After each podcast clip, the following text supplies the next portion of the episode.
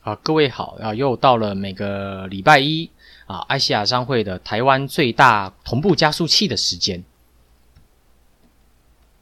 那今天呢，主要就是要开始跟大家说明到到底什么是加速主义啊。那也举一个实际的例子呢，跟大家说明加速主义呢是怎么样实际的严重的影响了未过去十年、未来十年，甚至二十三十年。未来，那当然，它归根究底，它根本上的原因并不是加速，只是有人透过有政治团体透过一连串的加速主义式的行为，在使这些呃这未可计预见的未来提前的快速的发生了。那什么样叫做加速主义呢？举最简单直白的例子，就是我们上一集所说的那。其实，针对黑人的问题呢，在美国社会是有一种朦胧的了解的。大部分的人并不很清楚这一切，就是为什么，到底为什么自由派要做这些事情？那他们伤害了谁的权益？那只有透过直白的把这些利益。利害分析出来，那把谁受益谁受害呢？坦赤裸裸的坦出来，那逼双方立刻做出选择。因为在模糊的时候，人会倾向继续观察；但是当一切的情况都已经赤裸裸的摊出来时，你就会受到压力，要强迫你要尽快的去做决定。那这就是所谓加速主义的目的。加速主义的目的是，当你跟你对抗的对方。或者是你是一个意识形态，你对抗另一个意识形态；你是一个社会制度，你对抗另一个社会制度。那你为了这向其他观望的人证明对方是必然错的、失败的、不可靠的，最好的方法就是你让对方更积极的去展现他的作为。比方说，今天如果你是一个资产阶级，是资本主义者，你要对抗社会主义者。那最好的方式其实并不是去禁止，或者是在政治议题、民主制度上去禁止社会主义者通过社会主义式的政策，正好相反，而是要让这个社会更愿意去期盼社会主义式的政策降临。那当社会主义式的政策，比如房租限制，房租限制的意思就是你。你付给房东的钱是有上限的，是不会无止境的依所谓的市场运作。那社会主义式的运的政策还有相关，比如高度的税来做穷人政策的教育政策的补贴。那像前面提到的，我们可能可以透过教育政策让穷人受更好的教育、更多的教育，甚至免费的学费。那这些政策的实施本身听起来像是会让大家对社会主义有。美好的想象会实现，会相信社会主义是更好的。但是对资本阶级而言，资本主义者而言，他会认为其实所有美好的政策必然都有负面的部分嘛？那这些负面的部分呢，才会因为这些美好的政策被实现而赤裸裸的摊在大家的面前。那因此让社会主义让这种左派式的政策反而受到讨厌。加速主义的目的就在这里，就是我们要提前加速这个过程。我们不能让我们反对的价值观、我们反对的社会制度继续用模糊的方式争取支持。你必须要让他真的去控制、控制权力、实践他的政策，然后破灭。啊，这就是加速主义。但是加速主义不是只有啊所谓的资本主义者这边有，社会主义者也有啊。他们的想法也是一样，就是我们要让资本主义彻底的实现。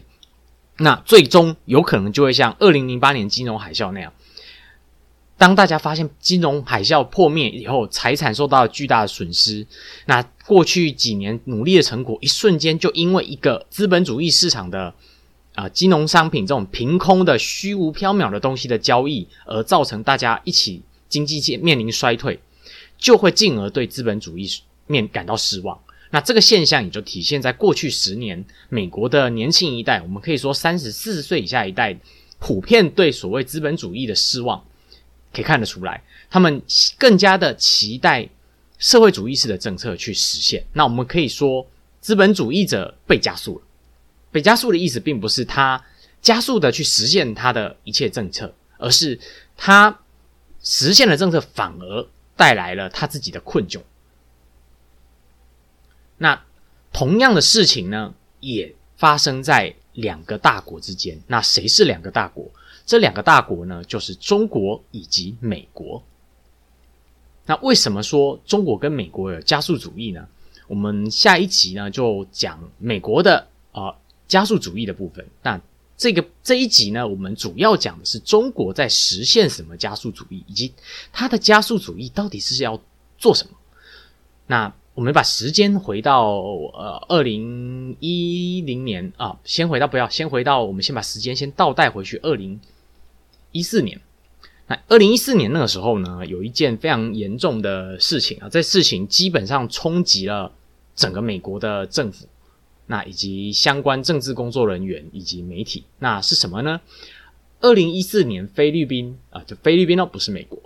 菲律宾公布了南海上有一个岛，它叫赤瓜礁。那这个礁呢，赤瓜礁的意思不是一个岛。它是一个礁，礁的意思就是当海平面比较高的时候，它会淹没上来，就只有露一点点头出来，这样叫礁。那当海平面下降，因为海平面会上降、上涨、下降嘛，因为潮汐的关系会上涨、下降。下降的时候，它会露出一片浅滩。那这样的东西呢，它基本上不太被认为是岛。那如果进去国际的法庭去仲裁的话，往往都会认为这是一个礁。那礁跟岛最大的差别在于。礁是不能够主张它附近为领海跟专有经济专属区域。那周边如果有很复杂的岛礁，都有不同的国家控制，你们就得自己去瞧、去协商，怎么样解决这附近的啊这种主权问题。那菲律宾那时候就公布了赤瓜礁呢，中国控制的赤瓜礁呢，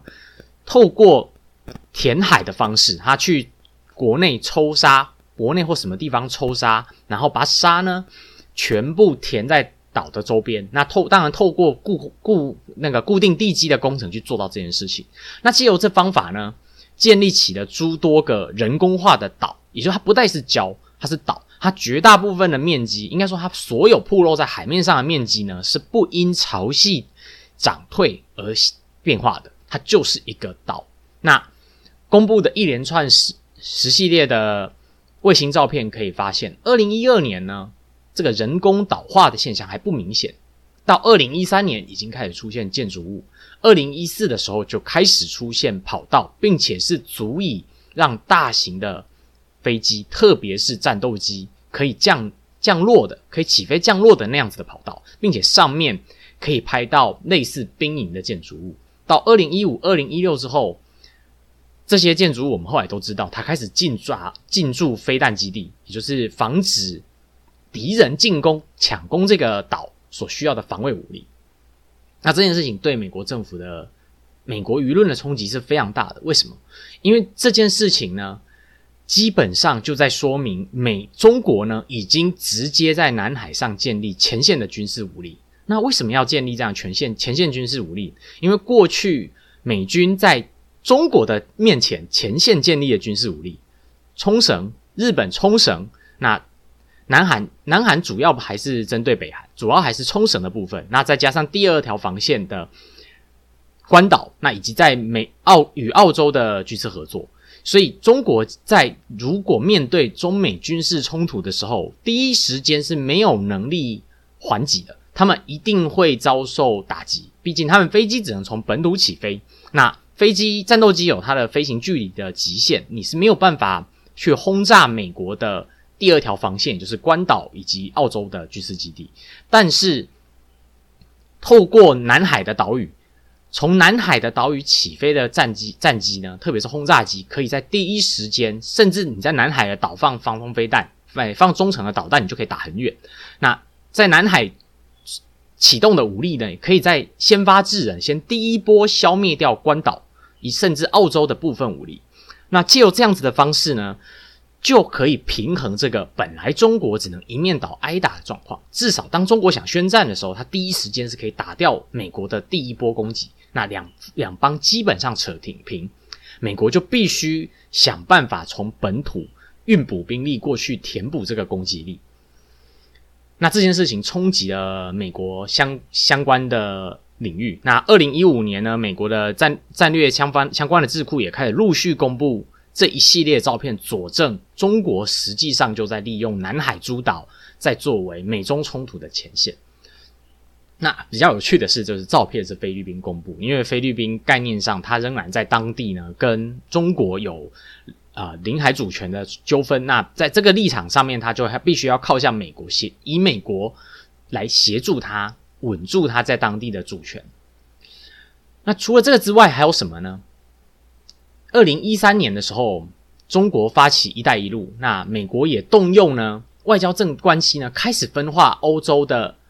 盟邦盟邦要希望欧洲的盟邦不要去加入这个“一带一路”的计划，但是效果是非常惨的。因为二零一五年呢，成立了亚投行，美国以各种资证据显示，美国中国成立的这种多边组织、多边主义，就是大家一起想办法解决问题的这个组织呢，都有资金以及运作不透明的高度疑虑。但是英国加入之后，欧盟所有主要国家也都相继响应了。那这这这这两件事情被视为是美国在。对中策略上的一个巨大的挫败，那这个挫败来的非常的突然，多突然呢？那我们把事情呢回到一件事情上，那这个事情就叫做欧胡会。那欧是奥巴马，那胡是胡锦涛。那欧奥巴马跟胡锦涛呢，作为两国最主要的领元首，那以及政策的行作者，在奥巴马上任之后，进行了一连串的会面。那提出了很多解决世界问题的框架，但是这些世界问题的框架呢，在他们实施、他们会面，并且提出一个共同声明之后，两年全都落空，一一的落空。那这个声明呢，它涉及很多个面向，但是最重要的几个面向，我们等一下介绍。那总之，延续刚刚的说明。美国因为中国这个直接的挑衅，所以他二零一五年呢开始执行所谓的自由航行的政策。自由航行就是美军的军舰呢啊把武器收起来，那当做一个无害的船只，故意驶入中国的这些岛屿的领海范围内，他们宣称的领海范围内。那因借由这个动作来主张这些岛都是礁，不是岛。那中国不可以在那里。把礁都变成岛，然后宣称这里是他的领海，大家通过一定要他同意。那既有这方法来挑战中国的立场。那从这里，我们再到这个时间点的时候，其实就可以知道，欧马奥巴马的任期呢，他分了大概分了两个阶段。第一个任期呢，因为呃奥巴马他自己个人的呃意向，以及中国这边的领导人是胡锦涛的关系，比较倾向中美合作解决世界问题。那到第二个任期的时候呢，因为中国对美国的这些挑衅，不论是一带一路，那不论不论是人岛屿人工化，那甚至是其他我们后面会提到的相关的政策，中国都开始出现挑战美国的这个意图。那因此，美国的政策政府呢，特别是以克林顿国务卿为主的政府呢，开始把这个哎，我们合作转向竞争。竞争的意思就是，哎，我们不是什么事情都一定要一起决定、一起协助了。是你用你的方法解决，我用我的方法解决，那我们比谁好？那盟邦世界上的诸多国家利益冲突的经济体就会决定要采行谁的。那当然也不是一面倒的采行，可能是东采行中国，西采行美国，A 采行中国，B 采行美国这样子的方式。那也也就是说，从合作转向了竞争。那到自由航行之后。甚至是更后面哈，我们等下后面会提到，中国呢跟美国之间的关系又再度从围堵，也就是竞争以及围堵，去转向对峙，也就是前面先合作，那中间开始竞争。那在短短的十年内哦，奥巴马跟胡锦涛会面之后发布了中美联合声明呢，在短短的十年内，中美的关系就从合作、竞争、围堵。就围堵就是希望中国的政策失败，所以除了竞争之外，他还要扯你后腿，要把你弄垮、弄垮，让你失败啊！围堵之后，最终转向了现在是对峙。所谓的对峙，并不是竞争，竞争是哎，我们各做自己的。那反正我就算扯你后腿，大家终究会选择说，那到底谁比较有问方能力解决问题嘛？因为大家大家一起扯对方后腿嘛。那最后看谁有能力撑下来。围堵跟对峙、竞争围堵跟对峙是不一样的。对峙的最终目的是希望对方屈服于自己之下，甚至有可能使对方的政体垮台。那过去我们都很熟悉哦，在二战之后，大概二一九六零年代左右，一直到一九八零年代末，就有两个世界大国持续了三十年的对对峙，那就是美国以及苏联。那这段对峙的时间，我们也很清楚，它有一个专有名词形容它，就叫做 Cold War 冷战。啊，也就是说，我们在短短十年内呢。中美联合声明的中美关系的最愉悦、最愉快啊，还声称要彼此合作来解决这世界的所有的问题，到彻底的消灭中中美的关系，从合作到互互相看对方不起，要毁灭对方。这样的过程只花了十年，那十年听起来很长，一个 decades 却听起来是很长。但是在国与国关系这么剧烈转向，花十年用这么样急转弯是几乎没有的，对吧？就算是呃美苏当年的关系，大致上也是花了十多年才从盟盟军一起对抗德国的盟军转向到要毁灭对方。那如果我们把时间回到二零一零年呢？我们可以这样开玩笑，就是呃。如果有人啊，他在二零，他在一九九八零年代末出生，一九九零年代长大，那因为什么缘故，他在二零一零、二零一一年的时候呢，他过世了。啊他的人生会非常的美好，因为在他有限的三四十年的人生里呢。他认为这个世界正在迈向乌托邦，正在迈向一个世界大同的境界。因为过去曾经威胁这个世界的几个主要的军事威胁，应该说这种试图扰乱安全来获得利益的国家，比如苏联，那比如中东的问题都受到了克制。那两个巨大的经济势力，美国跟中国，不但没有敌对，甚至还。签署了一个声明啊，来互相加深彼此的合作，来一起解决这世界面临的所有的问题。那在他合上眼的那一刻，他可能会想象，啊，这世界在一百年后、两百年后会像小说、像科幻电影中，这世界大同，有个世界政府随时在解决这世界的所有的问题。那国家与国家之间不再会有一些愚蠢的利益冲突而引发战争，那不会有各种。因为贫富差距所造成的问题，还会这样想象。那如果说他是进入冷冻睡眠舱哦，就是我们大家都看过科幻小说里面有得了什么绝症，那你进冷冻睡眠舱，那等到未来这个疾病有解药的时候，你醒过来解冻醒过来啊治疗。他如果是在二零一零年进了冷冻睡眠舱，那十年后这个疾病有了解药，他现在被解冻出来了，二零二零年他被解冻出来了，他肯定没有办法接受。为什么？因为。在二零零九年的时候，中美联合声明是这样讲的：领导人啊，双方的领导人要直接有沟通的管道，频繁的沟通。那这个在欧妈妈与胡锦涛之间也看得非常明显，他们非常频繁的会面，并且有直接联系的管道，甚至包含高层官员要互相访访问，透过互访来了解彼此现在在做什么，以及这个互访来深化彼此在不同。规划上面要一致性，要有一定的目标，要共同的目标去解决它。比如反恐呢，中国就必须跟美国合作，不可以提供武器或者是呃资金给那些美国要打击的对象。那再来呢，要一起协助打击贪污，国际的贪污洗钱，好贩毒。那跨国的犯罪、人口贩运要合作。美国面临的很多啊，所谓非法移民的问题呢，它其实并不是这些人自己一个人惜家带眷就跨过国境的。其实大部分是所谓的非法的人口贩运，是有人蛇集团整包整包的用船运过去的。啊，美国希望这些跨国的人口贩运问题呢，跟中国一起学习、吸收经验，来想办法解决它。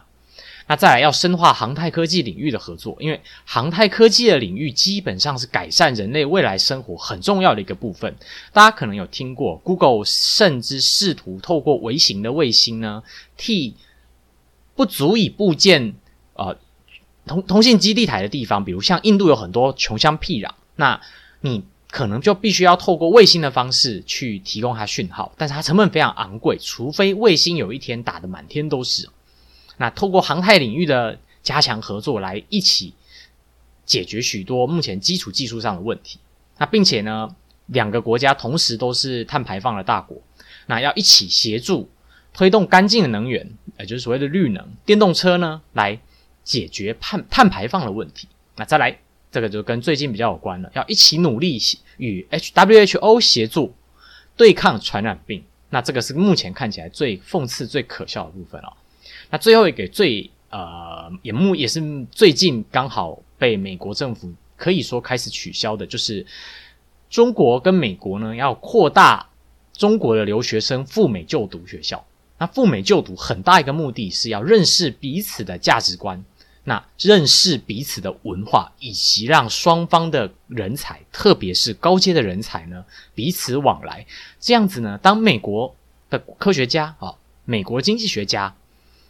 美国的学者在要解决某个问题，要展开一个大型计划的时候，他会更倾向于跟中国籍的学者联合计划，进行更多计划的推展啊，找出更多的问题，让双方的利益以及。工作做这项方面各种计划的目标呢，结合在一起，这这样子的一个想法，就是所谓的中美合作。那中美联合声明呢，最大的目的就是要让双方的利益、双方的人才认识，并且成为朋友，既有这样避免冲突。因为只有当双方的利益一致，冲突就没有什么太大意义了。就算是合合作，你也顶多依托到竞争啊，也许不那么完整的合作嘛。但很不幸的。呃，二零一零年这个的时候，这些想象呢，在不久之后，大概在两年、三年后呢，就是从中国开始推展“一带一路”以后呢，就开始使美国的对中国的这些合作的想象完全的破灭。那克林顿国务卿也是之前的总统候选人希拉里·克林顿呢，他在那个任期内的主张呢，就是我们要用竞争来取代合作。竞争以及围堵来取代合作，因为美国是世界最强大的国家，而且它不允许有追得上它的老二，所以它必须要否定美中国的做法是不合理的。那中国的一带一路就是一个直接的挑衅。那为什么他说他是挑衅呢？一带一路其实在经济意义上、经济效益上是不太好的，它没有什么经济效益哦。“一带一路”中间有一个中有一个很重要的政绩，还被打包在一起。说是打包，就是因为它其实远在“一带一路”之前就已经开始，它叫中欧班列。中欧班列是什么呢？就是从中国直接航行，啊，直接行驶一火车，那直接到欧洲，那不止到东欧，不是到波兰而已，它甚至会直接一路接续欧洲所有的国家，主要国家，德国、法国，甚至到西班牙。那中欧专列是本来，中欧班列是本来就已经在规划的东西，它被打包进去当做“一带一路”一个很重要的宣传。那为什么说它是一个很重要的宣传？首先，“一带一路”从中国的西部出发的时候呢，它经过的是过去冷战时期美国跟苏联呢划定的势力界限范围内的边界，也就是中亚国家。那那些中亚国家呢，过去曾经是苏联的呃小弟，也就是。这个地方涉及，你要想办法让火车平安的开过去那边，受这些国家呢同意呢，你是要先按耐得住，你要有办法把苏联的盟邦变成你控制下的盟邦才行，否则苏联为了展现它的政治实力，必然会扯中国的后腿。但这事情没有发生。OK，火车顺利的从新疆出发。啊，把呃嗯的，就是我们都知道，就是新疆的集中营会出口某些商品啊，这些商品上上车之后呢，经过了中亚，那最后来到了东欧，那又这又进入另一个问题，你要整合十个国家有十一种意见的欧盟是很困难的，但是中国成功办到了，它让火车从波兰入进入欧欧盟的境内之后，经过德国，经过法国到西班牙。所有的杂音、异音都是一路被解决掉的。欧洲这几个主要国家是一面倒的欢迎经济效益其实并不好的中欧班列。那为什么说它经济效益不好？因为现有国际贸易呢的面貌呢是由空运跟海运去主导的，陆运的铁路甚至公路呢，主要还是国内或一个大型经济体内在使用。跨国贸易是主要依赖空运以及海运的。那这也都跟都跟国际贸易呢主要的产品构成有关。大部分的大宗物资啊，大量生产成本比较低的产品，会透过海运装船，经过漫长的长船期，以很低的运费呢到达你要贸易的那个出口的国家。那这样子你才价格有竞争力。那反过来呢，单价非常高，而且你有时效性，或者是你不适合海运的产品，比如 notebook，notebook 进海运会很多问题啊。notebook 这类高级的电子产品就会用空运，所以国际贸易基本上依赖的是海运以及空运。透过陆运甚至铁路运输呢，都是有它特殊的当地条件和环境才有。像中欧专列这样，你把中国的商品呢一路搭着火车，以非常没有时间效率的方式，成本却又比海运还要高的方式运送到欧洲，其实是非常诡异的。那它的运量呢，也一直都没有拉高。这是因为经济效益始终都不是“一带一路”的重点，“一带一路”本身目的就是中国政府要直接的告诉美国，你的方式，你的外交方式。你要运作这个世界秩序的方式是没有用的。你看，我成功突破它了，我比你更加的有优势。你跟我的合作破灭之后，不但竞争是没有用的，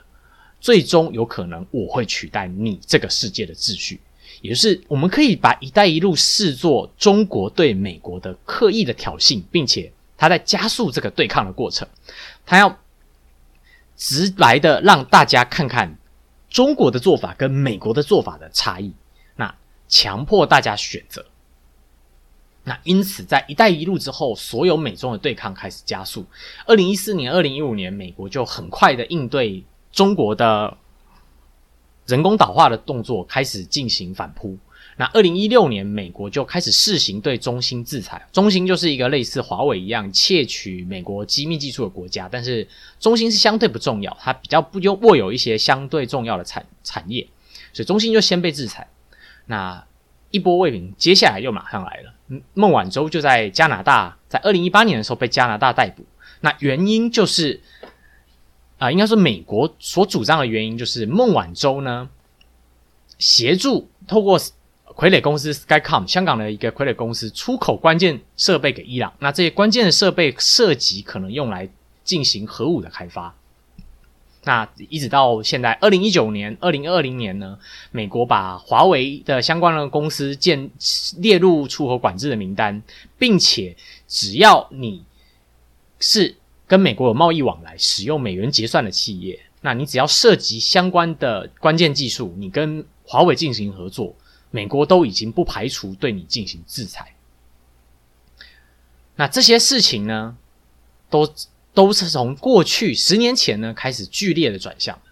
那这个十年前的转向呢，到底是为了什么？应该说，它现阶段的目的是什么？我们很怀疑，到底美中国这样做有什么好处？这个对中国没有好处啊？为什么说没有好处？中国可以一路崛起哦，从一个呃一九八零年代末，从一个基本上没有自大。主要的民生工业制造业的国家，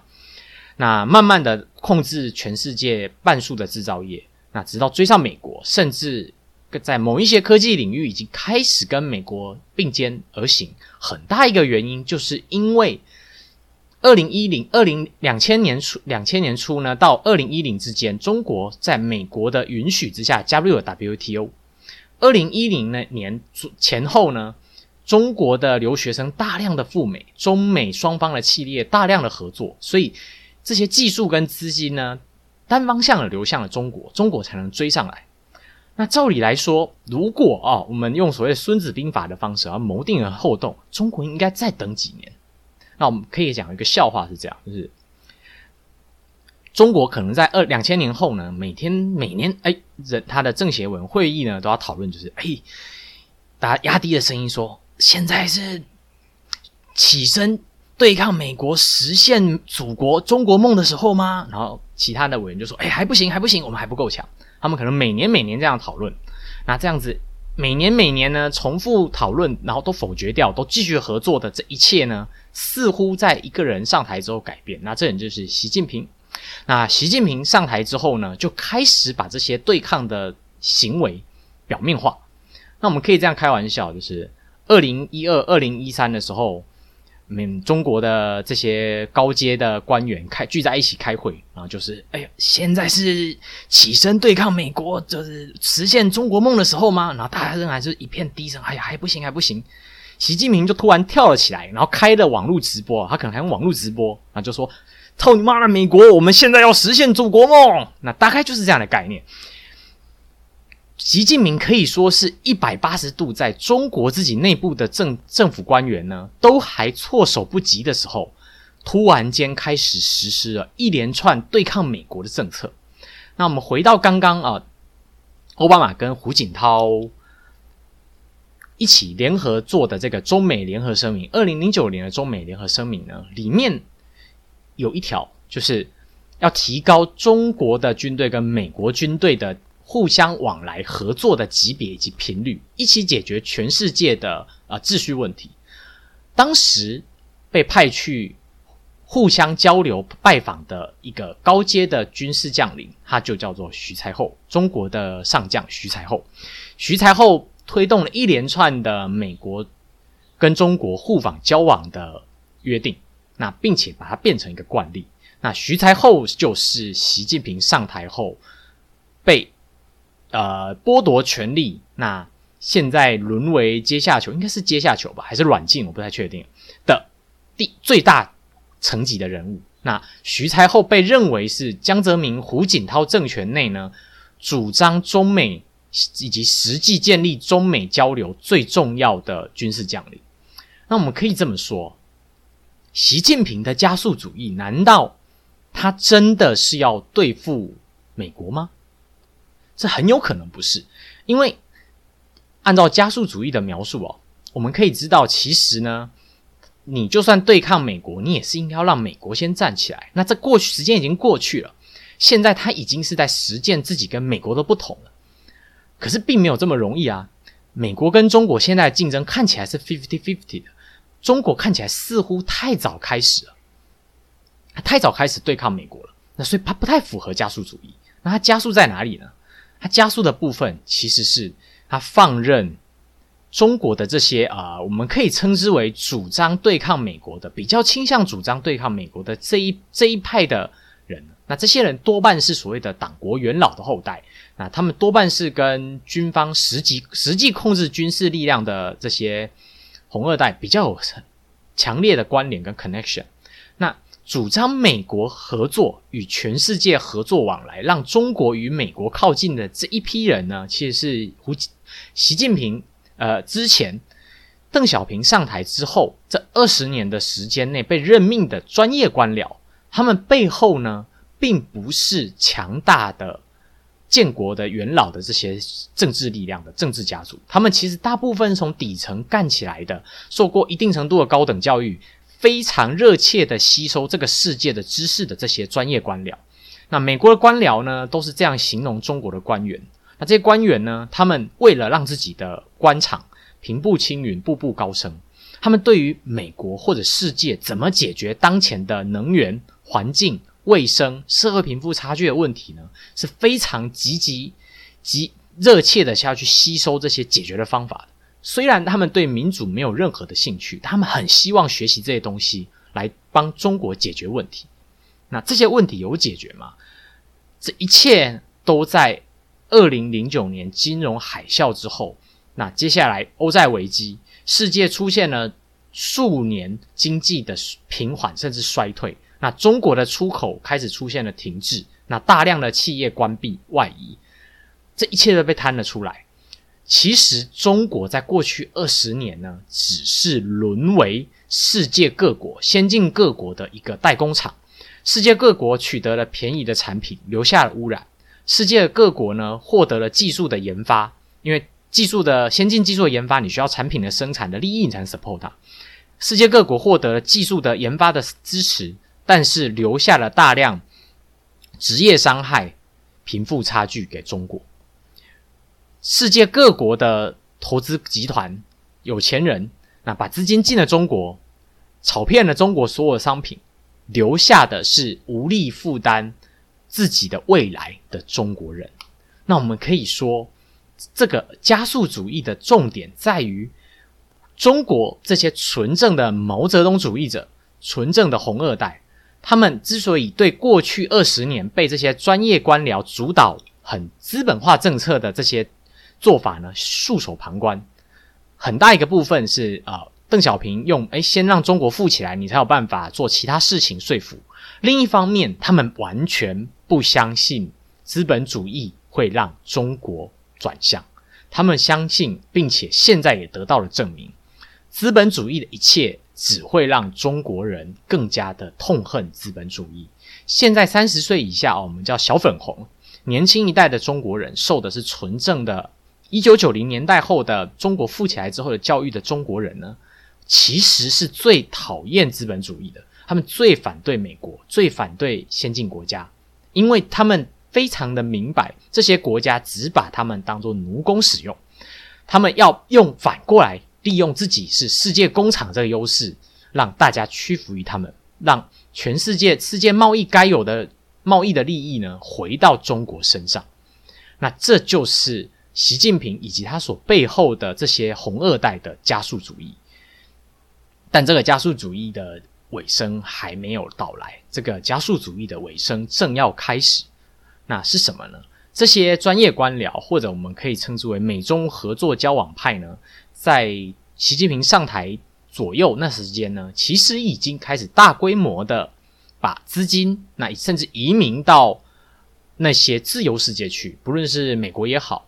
欧洲也好、日本也好、澳洲也好，有大量的中国的政要移民。那这些政要都不是真正的所谓的根正苗红的红二代，他们大部分是透过过去二三十年呢经济起飞，捞到许多油水的专业官僚、中层的官僚。那这些中层的官僚呢？他有一个哎，我们大家都听过的网红，跟这群人是比较有深切的交往的。那这个网红呢，就叫做郭文贵。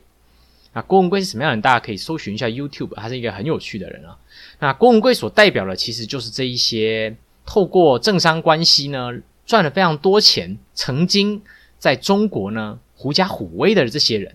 啊，他们都逃难，因为迫害逃难到了美国或澳洲去。那美国的呃联邦调查局也公布说，他们发现中国在二零一四年左右呢，启动了一个计划，叫猎狐计划。那狐我们大概就可以知道什么意思嘛，狐假虎威嘛。那猎狐计划的目标就是要猎杀这些在中国境内曾经鱼肉乡民赚取了非常多钱逃到海外的这些人。那这些人呢，他同时逃到美国之后，为了确保自己的安全啊。他投资了非常多资金，那找了非常多人帮助他们。那这些人呢，就在网络上宣传猎狐计划，对抗民运分子，对抗逃到中美美国的异议分子。但其实这些异议分子呢，并不是猎狐计划的主要的针对对象。为什么？美国跟中国之间隔着一道墙啊，那些那些声音是很难传进中国的。那些人在美国怎么直播 YouTube，对中国大部分的农民、工人是没有任何影响，顶多就是一些海外华人之间有往来的中国的中国产阶级彼此会讨论而已，它是没什么用的。但是这些狐假虎威的红顶商人、这些官中层官员，从中国境内洗出去的钱是非常夸张的金额，在呃。二零一二还二零一三吧，中国曾经查查获大量的假出口，对香港的假出口。那这个对香港的假出口呢，实际上那些金额出口出去的商品的金额跟实出口的商品的量是完全对不上。它的目的就只是要让中国的企业呢承受资金的亏损。那这样子呢赚的钱就会因为。两边不不对等的往来，跑到香港去，那跑到香港去，基本上你就可以洗到全世界任何你要的角落。那这也就是